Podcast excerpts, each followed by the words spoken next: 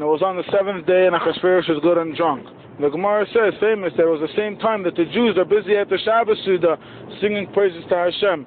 And it seemed a little funny to me because as far as we know, the Jews were at the party drinking and sinning. So it might not be the right time to highlight our beautiful Shabbos Sudas.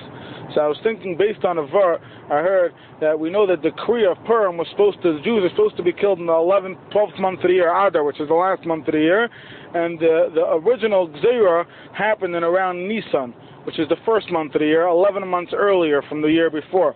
And for some reason, Mordechai and Esther, you know, the two leaders at the time decided to cancel the mitzvah of eating matzah, which is the most important mitzvah ever, right? Even though the decree was only supposed to happen 11 months later, for some reason they canceled it then and made everybody fast, which is interesting. You know, they, they should have pushed off the fast day, wait till after Pesach, and then start davening and fasting and all the proper preparations when you have such a strong decree.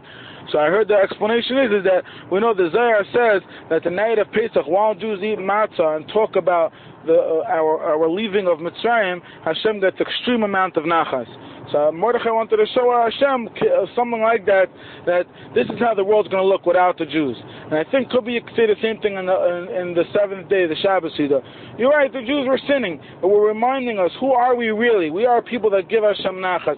We are people that, that serve Hashem, that do Hashem's will. And yet, even if right now, maybe not, this is who we are. And we, when we snap, when we do something wrong, and we fail, when we lose ourselves, we snap right back. Not because we know how, because that's who we are. Have a great day.